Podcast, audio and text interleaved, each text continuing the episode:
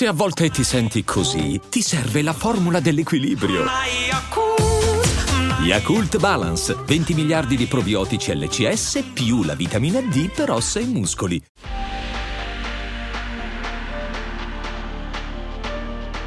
Questo è Storie di Videogame, il podcast per tutti quelli che come me non si accontentano di giocare ma vogliono saperne di più. Vogliono scoprire come è nato un videogame, chi l'ha creato, gli aneddoti, le curiosità.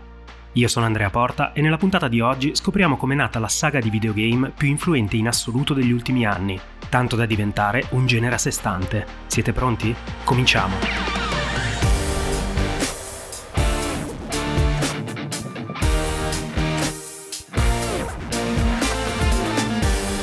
Avete mai avuto la sensazione che ogni giornata sia uguale alla precedente? Sveglia, colazione, ufficio, casa, cena, qualche passatempo serale, sonno.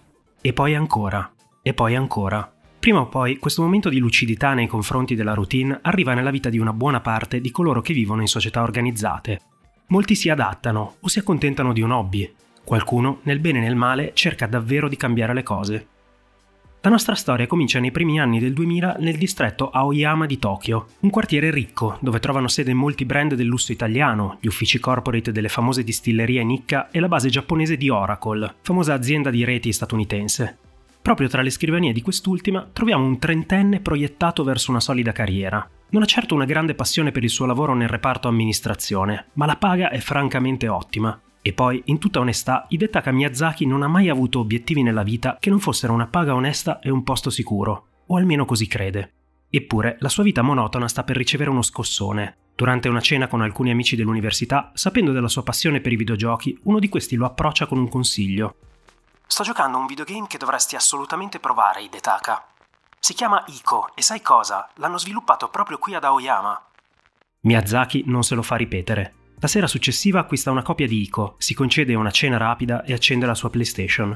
E qui dobbiamo aprire una parentesi, parlando di che tipo di persona sia il nostro protagonista.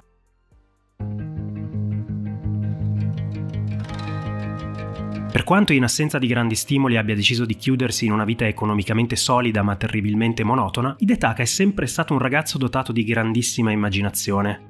Cresciuto in estrema povertà nella città di Shizuoka, da bambino non poteva permettersi di farsi regalare libri e fumetti e dunque era un assiduo frequentatore della biblioteca locale, in particolare della sezione dedicata alla letteratura fantasy in inglese, una lingua della quale conosceva i rudimenti, ma con comprensibili lacune. Conseguentemente, le ore dedicate alla lettura lo costringevano a colmare i tratti che non poteva comprendere con la sua immaginazione, un procedimento molto simile a quello che può incontrare un bambino che apra un fumetto senza saper leggere, dal quale scaturisce una sorta di processo di co-creazione tra autore e lettore. In altre parole, l'infanzia vissuta in povertà ha convinto Hidetaka che la soluzione migliore fosse trovarsi un posto fisso e un buono stipendio, ma questo non significa che si tratti di una persona arida o priva di immaginazione. Quella notte la passa in bianco, magnetizzato da Iko. Ancora non può saperlo, ma con quel consiglio il suo collega gli ha involontariamente cambiato la vita. Qualche giorno dopo, Hidetaka ha già maturato la sua decisione. In un modo o nell'altro lascerà il suo noioso posto in Oracle e cercherà un impiego presso uno sviluppatore di videogame. Più facile a dirsi che a farsi. Non ha esperienza e i suoi 30 anni gli precludono per la maggior parte gli ruoli eccessivamente junior, anche per questioni economiche. Decine di volte il suo curriculum viene scartato senza troppi complimenti, ma proprio quando è sul punto di perdere le speranze, gli arriva una proposta di colloquio da parte di From Software, un'azienda al tempo nota solamente in Giappone per la serie di videogame Kingsfield. Nei giorni successivi si prepara al meglio possibile e durante i colloqui cerca di trasmettere tutta la sua cultura nell'ambito dell'intrattenimento e soprattutto la sua voglia di cambiare vita e intraprendere un percorso creativo. Può apparire molto strano che uno sviluppatore di videogame accetti di assumere un trentenne senza alcuna esperienza in merito, e in effetti lo è. Per capire veramente come sono andate le cose, dobbiamo parlare di From Software, un'azienda nata in circostanze non proprio tradizionali.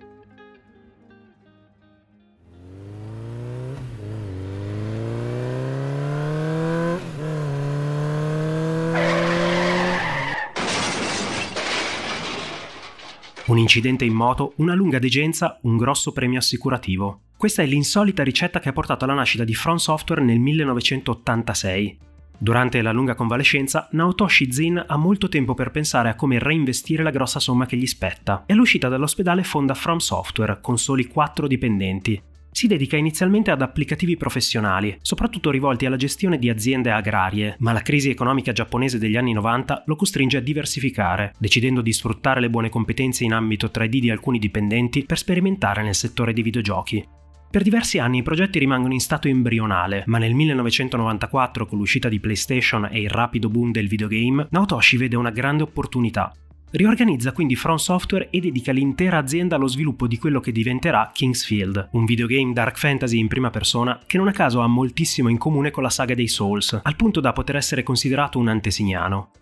Quando Hidetaka Miyazaki si presenta in Front Software per il suo colloquio, quella che ha davanti è un'azienda navigata ma di dimensioni limitate e soprattutto che centellina al centesimo le spese pur di rimanere a galla, il che spiega molto bene perché sia pienamente disposta ad accettare una forte passione come biglietto da visita sufficiente per ottenere quantomeno una chance. Assunto in prova con uno stipendio enormemente ridimensionato rispetto a quello di Oracle, Hidetaka viene assegnato a una posizione di planner per Armored Core, una serie di videogame con protagonisti enormi mech che sta ottenendo un discreto successo e supera brillantemente la prova. Riceve ben presto una promozione e diventa game director del successivo capitolo. Passa così qualche anno, durante il quale Miyazaki ha l'opportunità di crescere professionalmente e si convince di aver fatto la scelta migliore per la sua vita. Nel frattempo, verso la fine del 2005, From Software comincia a lavorare su un nuovo gioco, una sorta di seguito spirituale di Kingsfield. A dirla tutta, questo via dei lavori non è del tutto spontaneo, ma deriva da una specifica richiesta di Sony of Japan, che vuole un prodotto in grado di replicare l'enorme successo che un certo Elder Scrolls Oblivion sta ottenendo proprio in quegli anni in esclusiva temporale sulla rivale Xbox 360.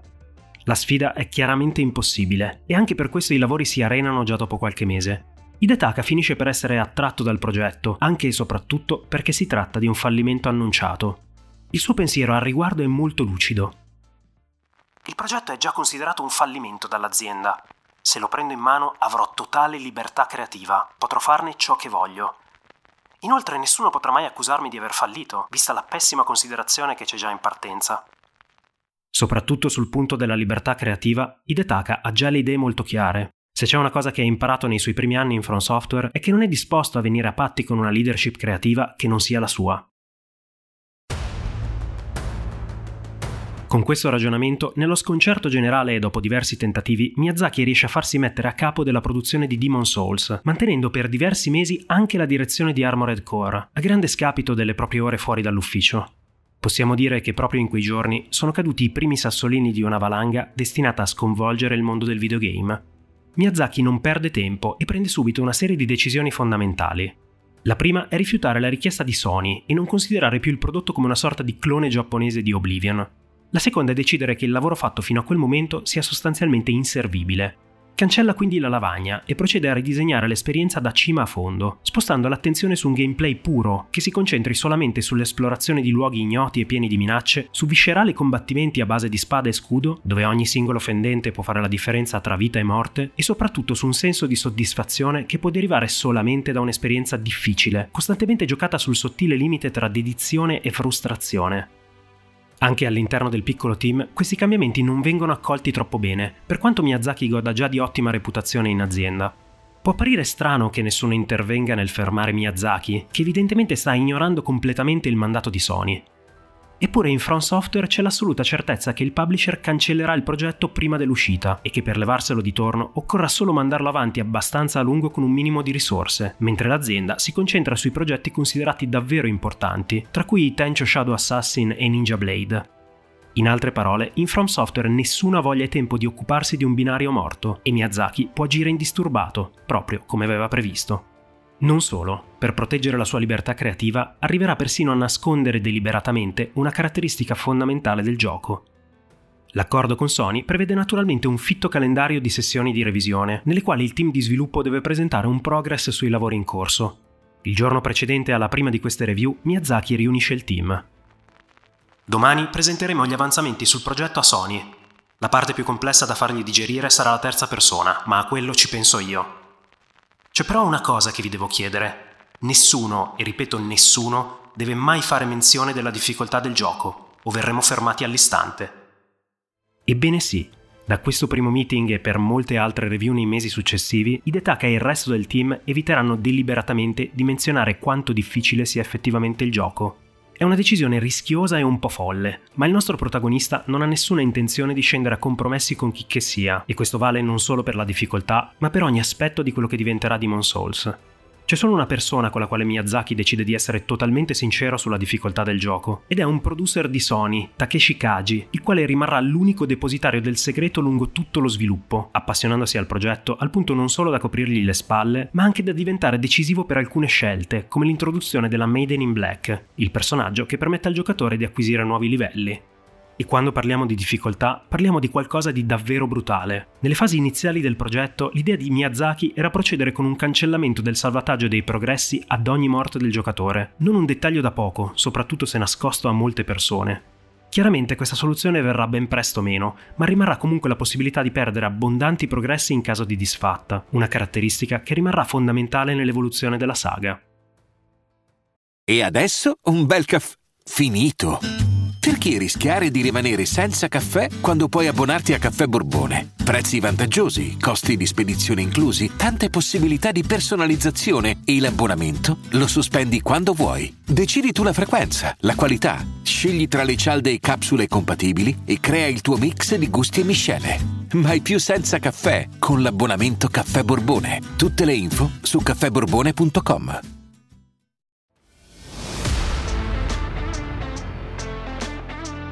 Se già a questo punto può apparire chiaro come Hidetaka abbia sostanzialmente fatto di Demon Souls il proprio personale parco giochi e una sorta di collettore delle sue passioni ed esperienze personali, ciò è ulteriormente confermato dalle successive fasi dello sviluppo, dove letteralmente ogni aspetto è da lui deciso, disegnato e gestito. Mappe labirintiche, scorciatoie, trappole letali, i leggendari scontri con i boss e soprattutto un modo molto opaco e diffuso di raccontare la storia dietro al gioco. Frammenti sparsi, brevi frasi cariche di significati, dettagli facilissimi da farsi sfuggire e... Non vi viene per caso in mente un certo ragazzino che cercava di leggere libri in inglese colmando i vuoti con la propria immaginazione? Ecco, l'origine del modo unico dei Souls di narrare le proprie storie è proprio da ricercarsi nell'infanzia di Miyazaki.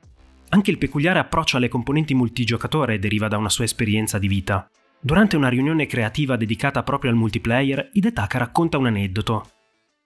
Un inverno di diversi anni fa, prima di entrare in Front Software, mi sono trovato bloccato su una strada in salita pesantemente innevata, incolonnato in una lunga fila di macchine. Siamo riusciti ad uscirne spingendoci a vicenda e una volta salvi ognuno è andato per la propria strada, senza mai più incontrarsi. Ecco, dal multigiocatore di Demon Souls vorrei un'esperienza simile. Quell'episodio di collaborazione spontanea con perfetti sconosciuti matura nelle menti del team fino a diventare un sistema multiplayer unico nel suo genere. Anche a causa di questa estrema leadership creativa, Hidetaka comincia a credere profondamente nel progetto e nelle sue caratteristiche, e il team arriva così alla prima vera occasione per mostrare al mondo di Souls durante il Tokyo Game Show del 2008. Ebbene, proprio come le anime perdute che attraversano le lande di Boletaria, all'apice delle loro certezze stanno per infilarsi in una trappola mortale. A posteriori, il producer di Sony Takeshi Kaji descriverà quei giorni di fiera come un disastro su tutta la linea. Non solo quell'anno ci sono giochi che catalizzano l'attenzione del pubblico, tra i quali Bayonetta, ma la struttura di gioco molto particolare di Demon Souls lo rende davvero poco adatto al tipo di prove che avvengono durante una fiera, solitamente della durata di pochi minuti e in mezzo al caos degli stand. La maggior parte dei giocatori non finisce la demo e anche chi arriva in fondo spende parole molto dure per descrivere l'esperienza, arrivando addirittura a chiedere se il sistema di combattimento, considerato ormai quasi definitivo per From Software, sia ancora provvisorio. A questo punto, Miyazaki è certo che l'azienda e Sony interverranno duramente sul progetto, al punto forse da cancellarlo. Con sua grande sorpresa, a rientro dal Tokyo Game Show, nulla di tutto questo succede. From Software è totalmente concentrata sull'uscita di Ninja Blade e Tenchu e continua a considerare Demon Souls come un progetto fallito in partenza, che può uscire in sordina e aspirare tutt'al più a recuperare i costi di produzione, non certo stellari. Hidetaka coglie quindi l'occasione per chiudere lo sviluppo indisturbato, senza cambiare una virgola della filosofia di game design che tante critiche ha destato durante la prima apparizione pubblica del gioco.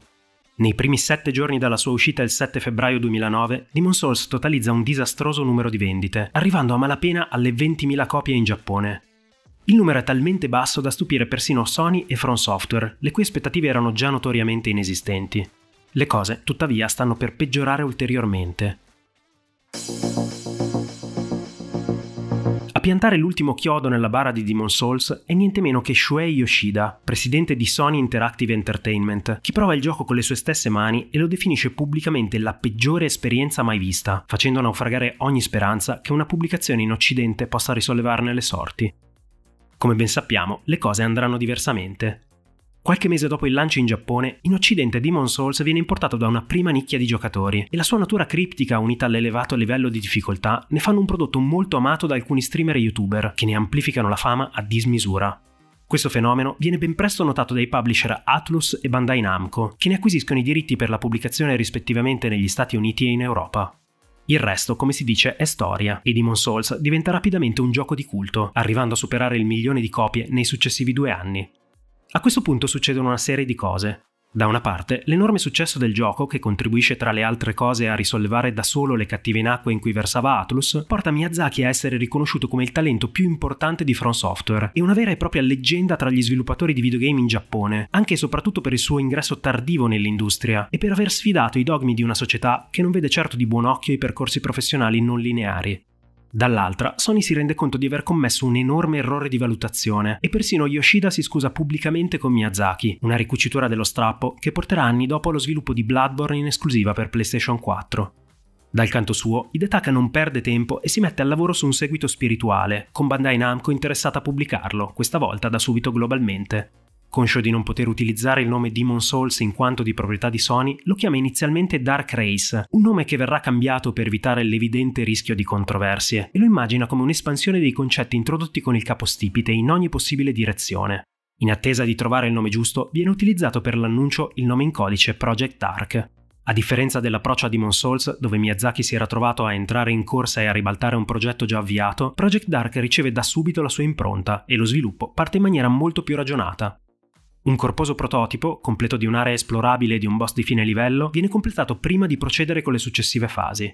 Il risultato sarà talmente vasto e qualitativamente alto che Miyazaki deciderà di inserirlo in gioco, nascondendolo dietro un dipinto che, se avvicinato, cattura letteralmente il giocatore, a patto di avere un certo oggetto nell'inventario. Completata questa prima fase, il team procede ricevendo dal suo leader un'impronta che lui stesso definisce Total Direction, in buona sostanza, ogni divisione ha la sua libertà creativa nel proporre idee di design e meccaniche legate agli scontri, ma tutto passa sempre per Miyazaki prima di essere approvato. E se la parola tutto può apparire come un'esagerazione, beh, non lo è. Ogni singolo design di oggetto, nemico o ambientazione, i nomi, la storia, le mappe, le musiche, persino gli effetti audio. Non solo Miyazaki ha l'ultima e assoluta parola su ogni aspetto, ma ci mette le mani direttamente, arrivando a scrivere personalmente molti dei testi dei menu, la sua direzione è assolutistica ma anche istrionica, come racconta uno degli artist, Daisuke Satake. Miyazaki recita per noi certi passaggi dei filmati. Quando ritiene un momento fondamentale, si cala nei personaggi e li interpreta in prima persona e desidera che il risultato finale sia esattamente quello. La prima volta che l'ha fatto per me credevo scherzasse, ma alla fine mi ha detto Voglio che in gioco abbia esattamente questo effetto. Lì ho capito che era assolutamente serio. Lo sviluppo di Project Dark, che verrà infine ribattezzato Dark Souls e annunciato ufficialmente a febbraio 2011, procede in maniera rapida e serrata, senza grossi sconvolgimenti, anche perché Miyazaki ha le idee perfettamente chiare rispetto a quanto vuole ottenere. Il suo obiettivo è lavorare su tutti gli elementi di Demon Souls che a suo parere non avevano funzionato nel capostipite, o era stato costretto a limitare a causa del risicato budget.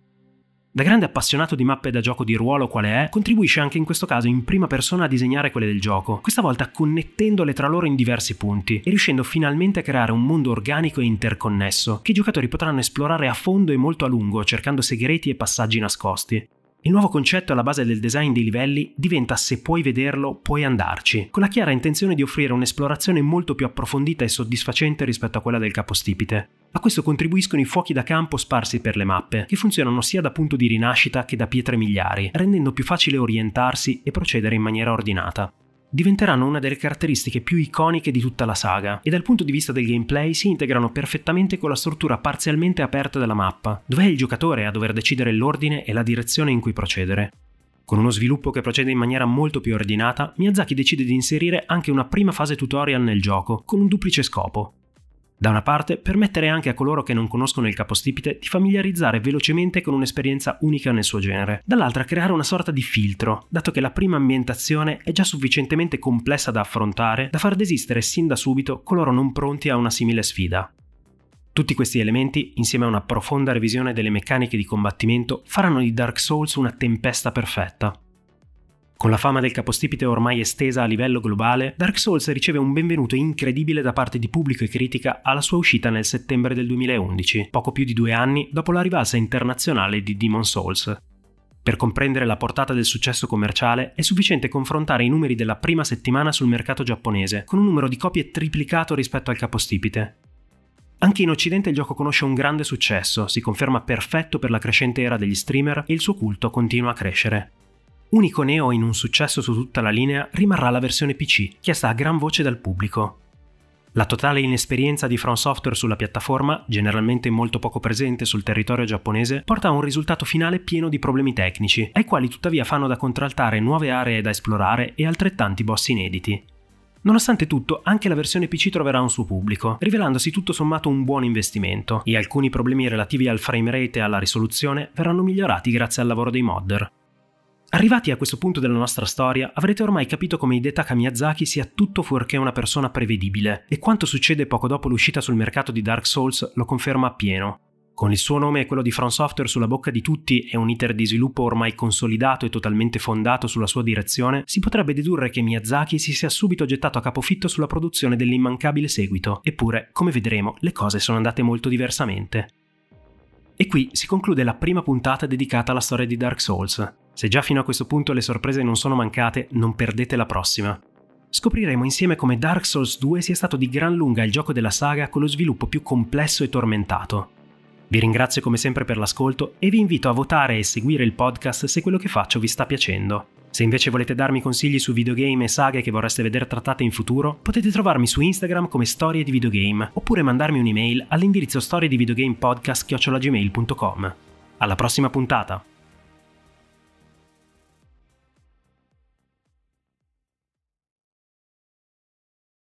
I'm Sandra, and I'm just the professional your small business was looking for. But you didn't hire me because you didn't use LinkedIn jobs. LinkedIn has professionals you can't find anywhere else, including those who aren't actively looking for a new job but might be open to the perfect role, like me.